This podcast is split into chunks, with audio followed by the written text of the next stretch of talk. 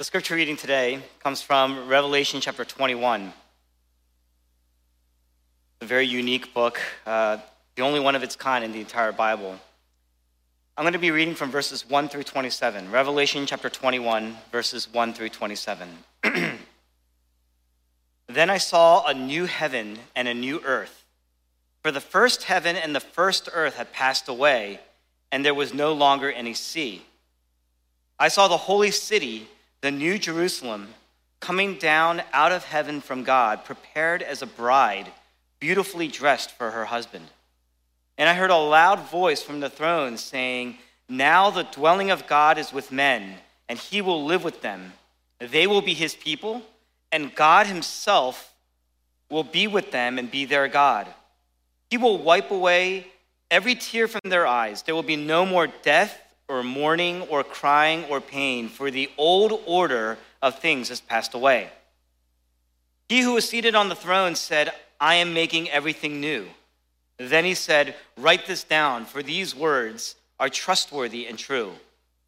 He said to me, It is done.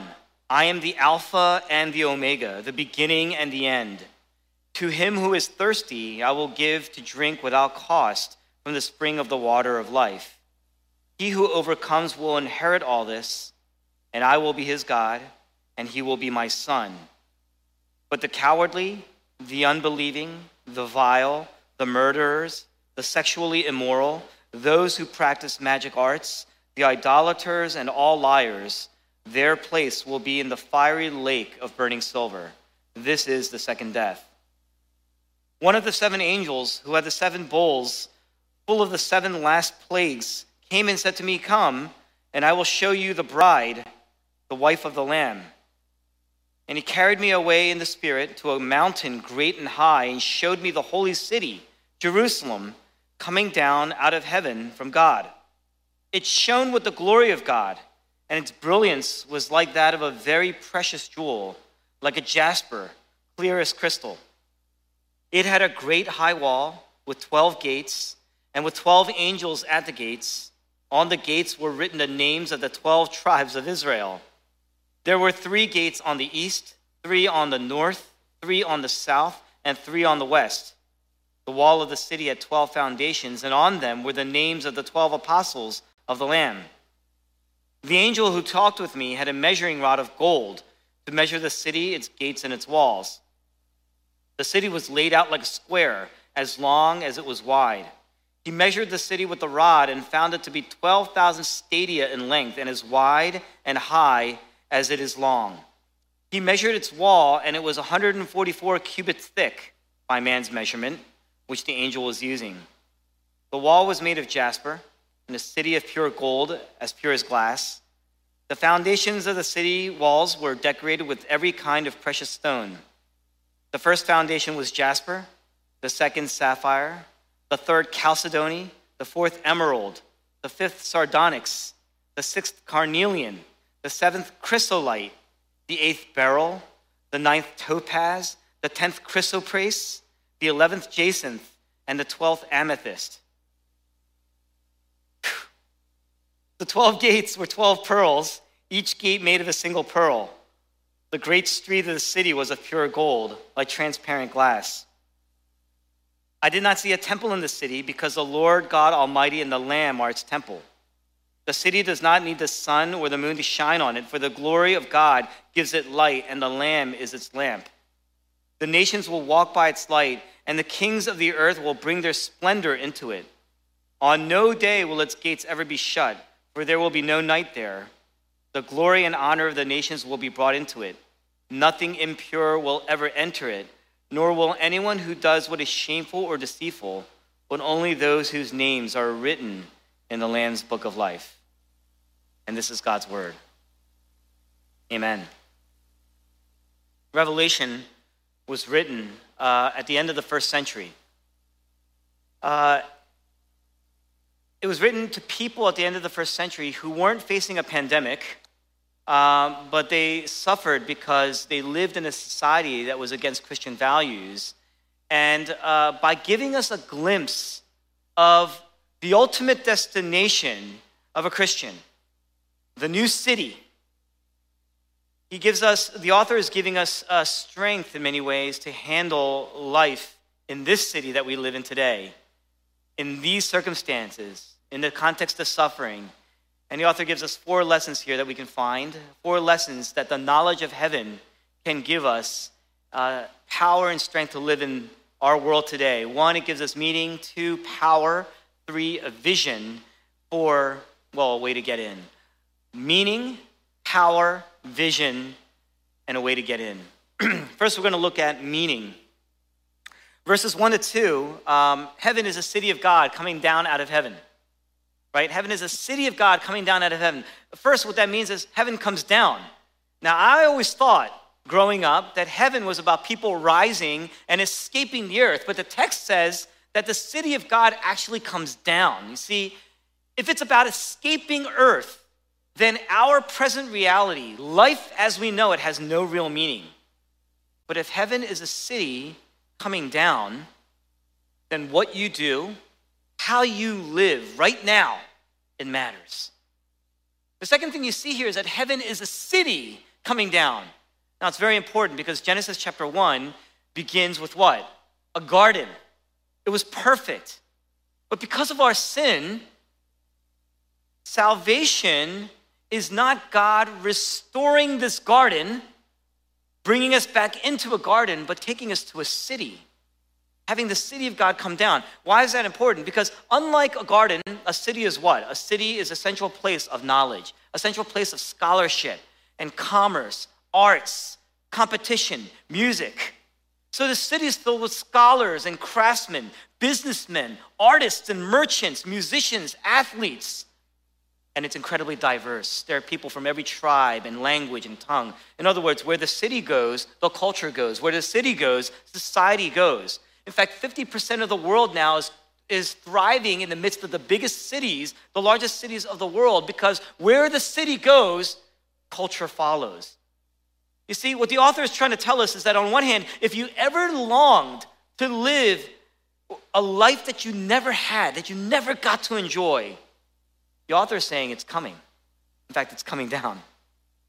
On the other hand, it means that your work, your life, your decisions, the way you handle suffering, the way you handle people around you, right now, it has meaning.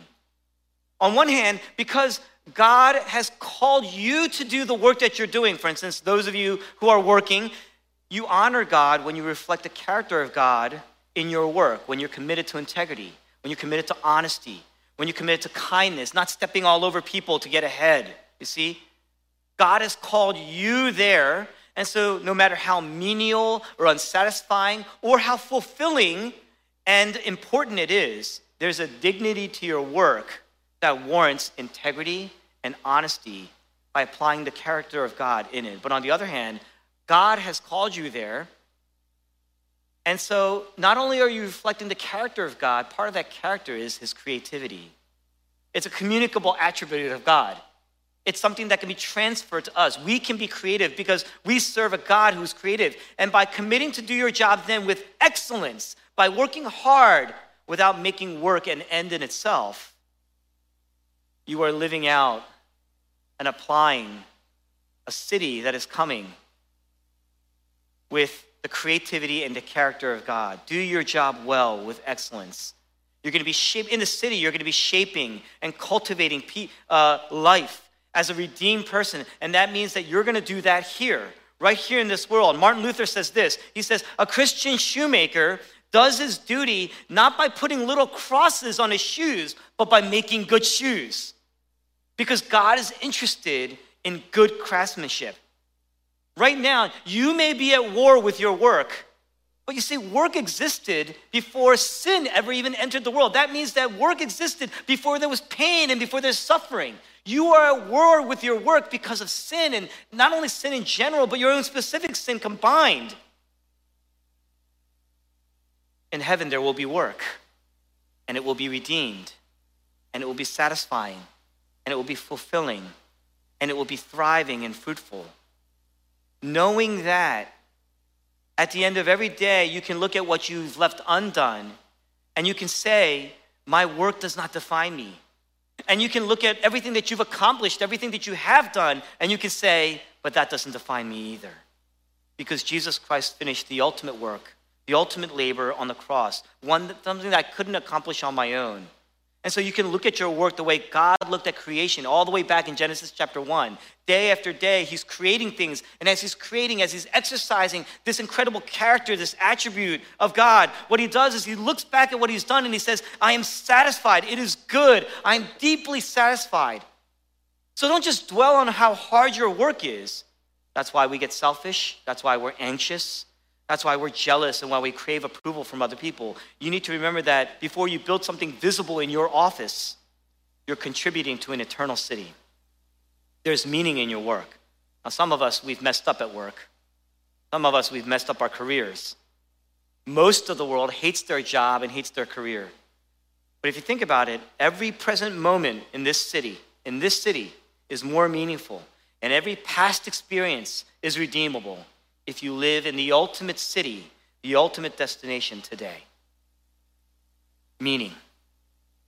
Second thing we see here is that there's power. In verse 4, the author says that Jesus will wipe away every tear from our eyes. There will be no more death or mourning or crying or pain, for the old order of things has passed away.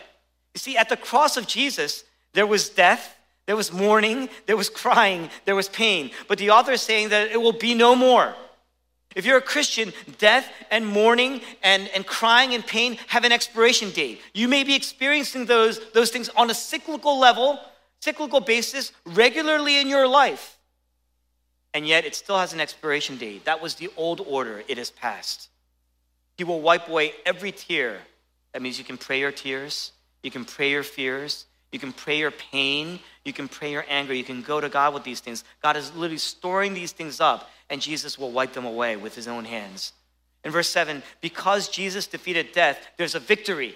And so you are an inheritor of that victory. You are sons, the text says. We are all sons, we are all kings in heaven.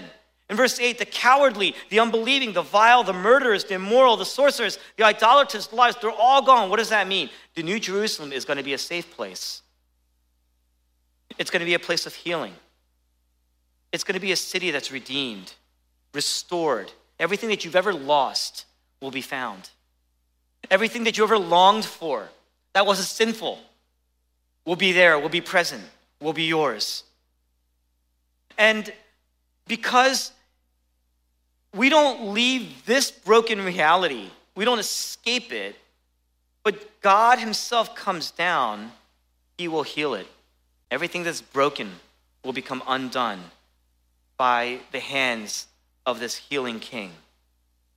In Genesis chapter 1, you see the un, unrestricted presence of God.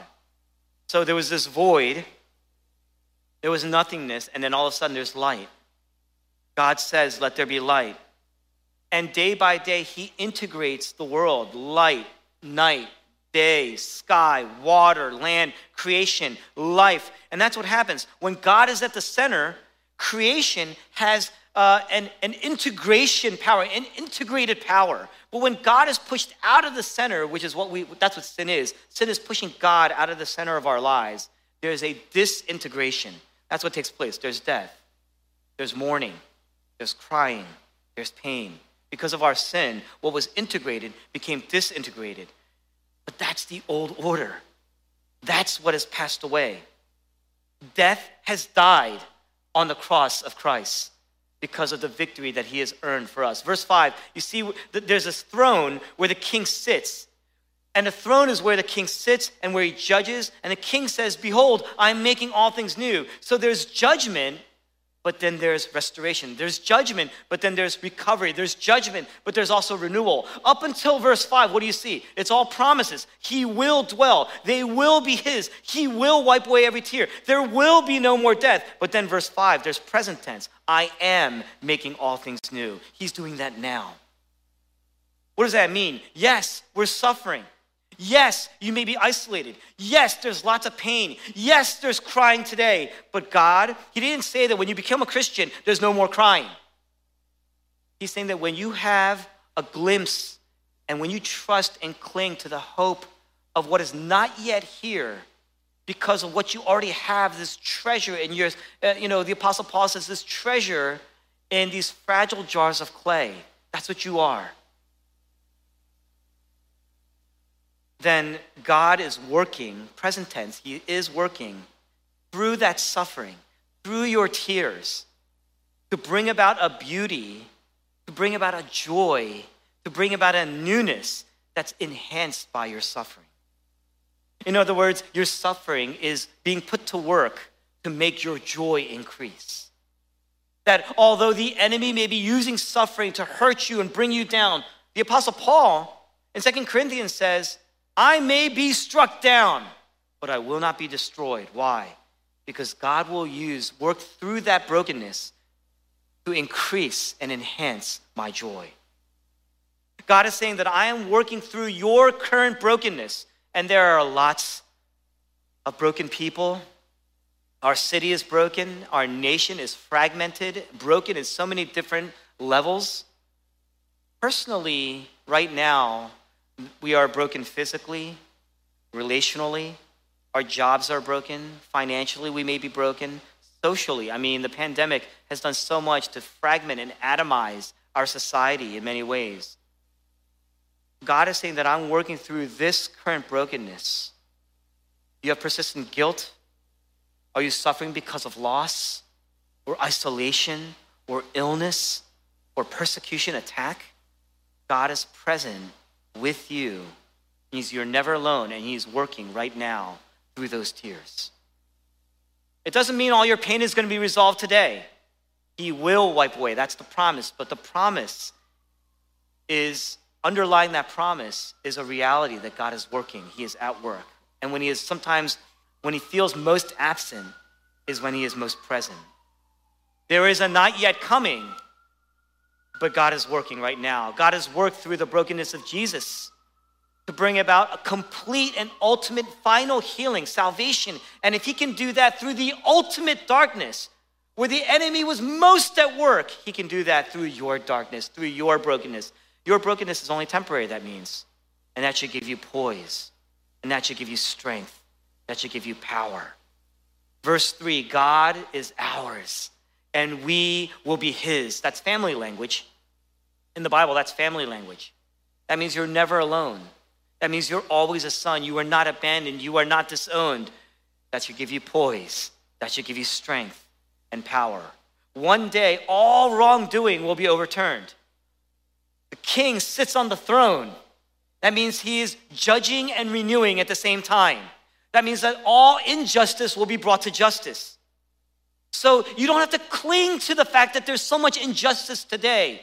And you should, although you make it a mission in many ways uh, uh to, to heal the injustice, you will not be so discouraged and destroyed because injustice seems to rule all injustice will be brought to justice. There will be no more recessions. There'll be no more division because of race or class or education. We're not going to worry. You don't have to worry about tomorrow about, about disease or about the environment. There's no jealousy.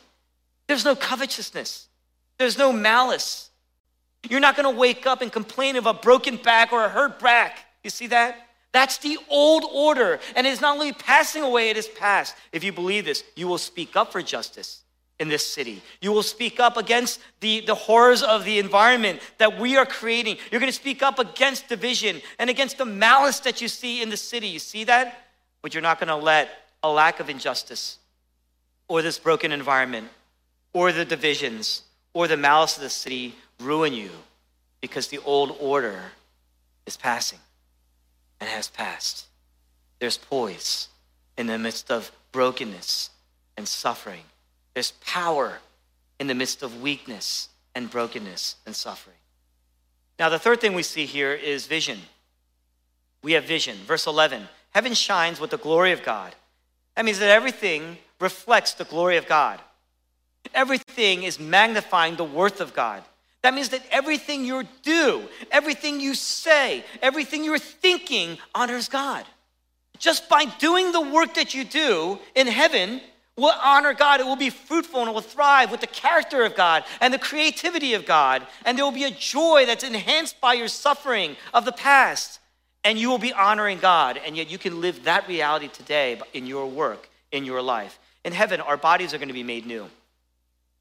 A lot of us hate our bodies. A lot of us hate the way we look today. But one day, you will be made utterly beautiful with eternal bodies. And yet, you're going to be without sin, without fear, without addiction, without idols, without selfishness, without anxiety, without sickness. Can you imagine a life without any of these things? Without sadness, without anger, without pride?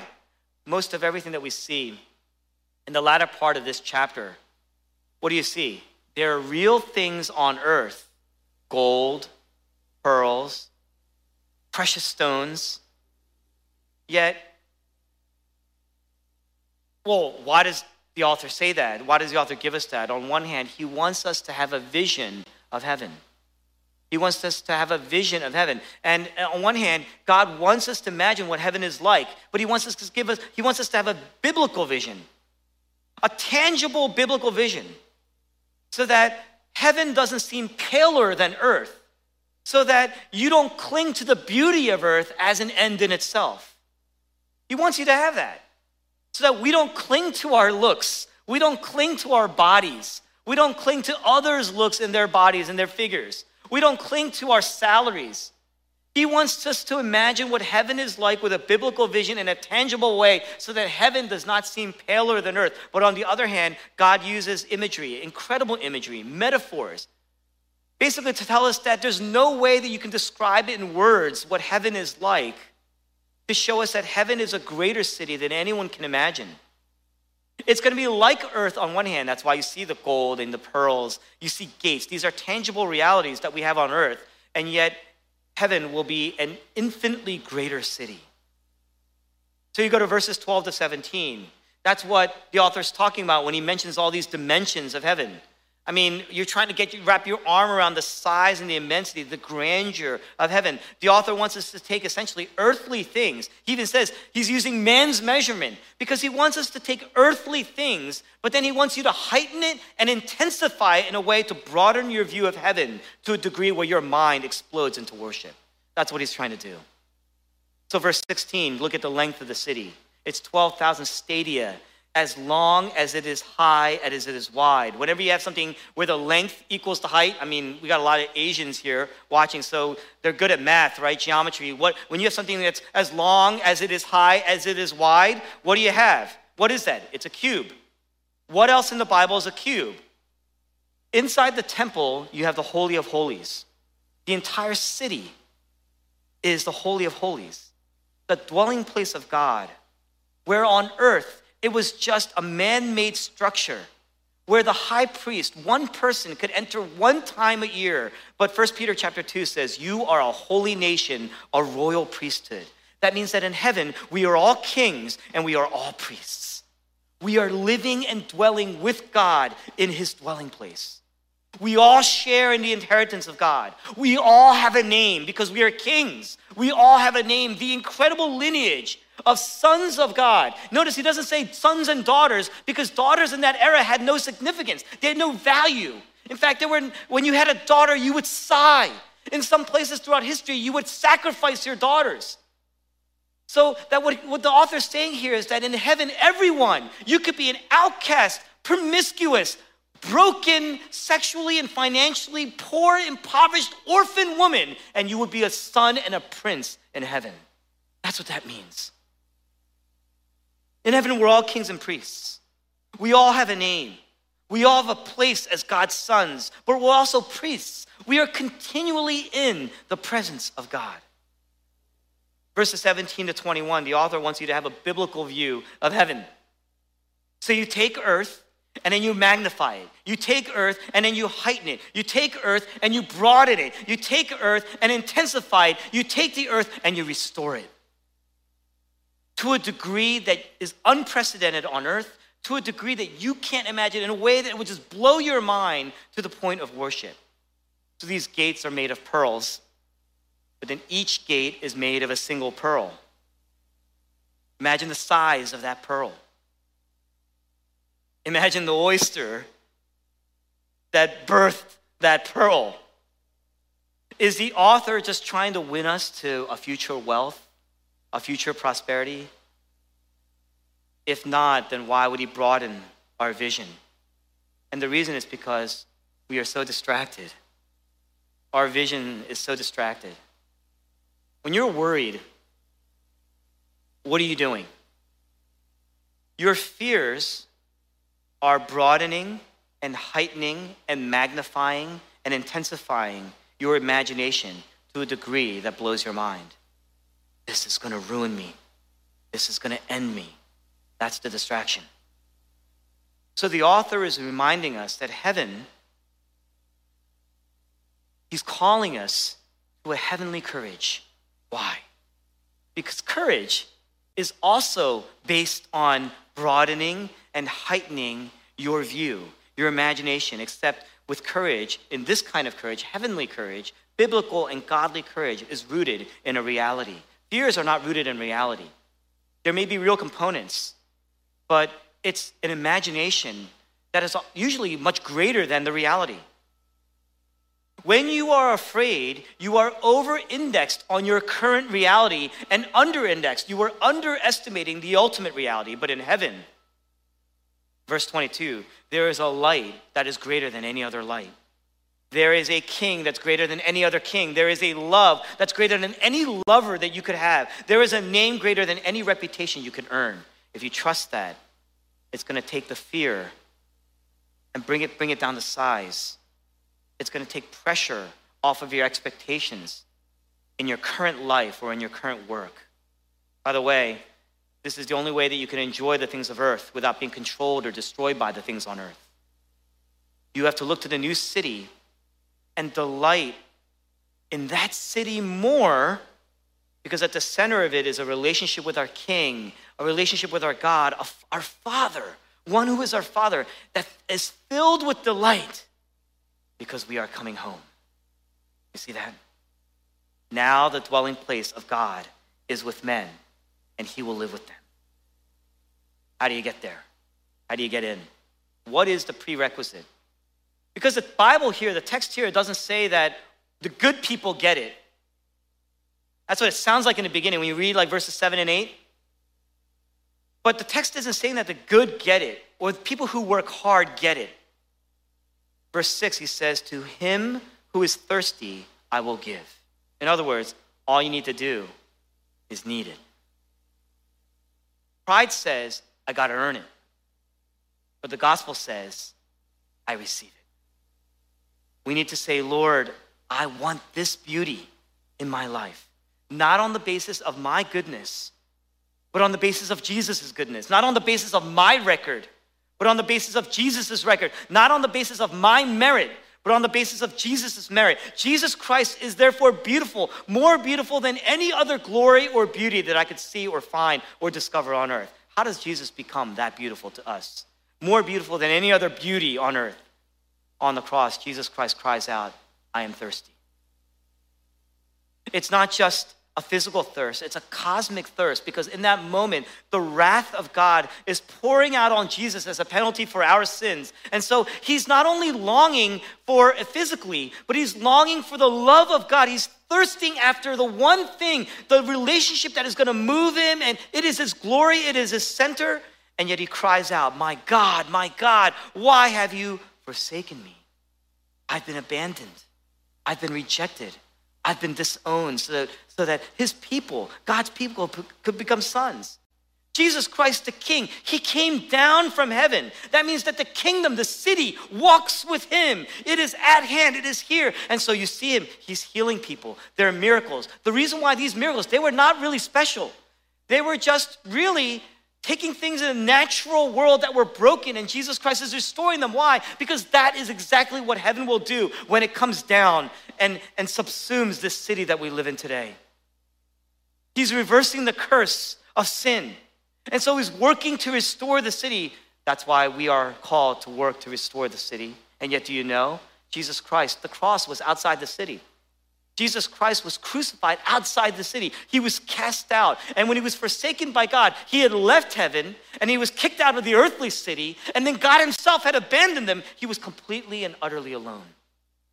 Cast out of the city of Jerusalem, cast out of the new city, and he died so that his people will be brought into the new Jerusalem. and live forever.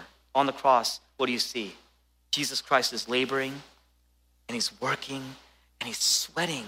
And everybody around him is telling him this life that you're living is meaningless.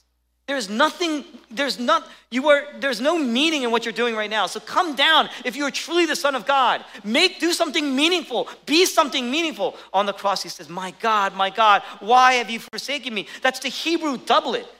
Whenever you see the Hebrew doublet, my God, my God, it means that he's crying. There's emotional content there. There's emotional intensity. He's weeping, he's crying, and yet there was no one to wipe his tears. And so there was mourning, and it was crying, and it was pain, and it was death. Our sin, our suffering, has an expiration date because Jesus' life expired. He died, he was denied life. On the cross, his body was torn apart, but his soul was torn apart. He, he was disintegrated from the Father so that we could be reconciled to the Father. And so Jesus Christ lost the city so that we could have the eternal city. And yet, do you know that in the midst of all this pain and suffering and disintegration, he was reciting Psalm 22, which begins with, My God, my God, why have you forsaken me? He was literally living it. He was literally placing his life into the text of Scripture. And that text ends with praise. In other words, Jesus Christ, in his suffering, there was poise and it was power. He was worshiping on the cross. He was delighting in the Father, even as he was being forsaken by the Father. And in his darkest moment, he still trusted and delighted in the promise of God so that the Father would delight in you. Stop over indexing on building the earthly city, your kingdom, for yourself.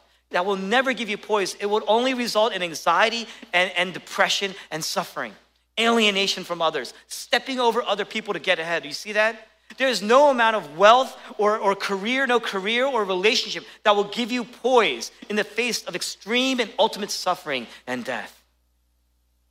Jesus Christ had a vision for the city of God.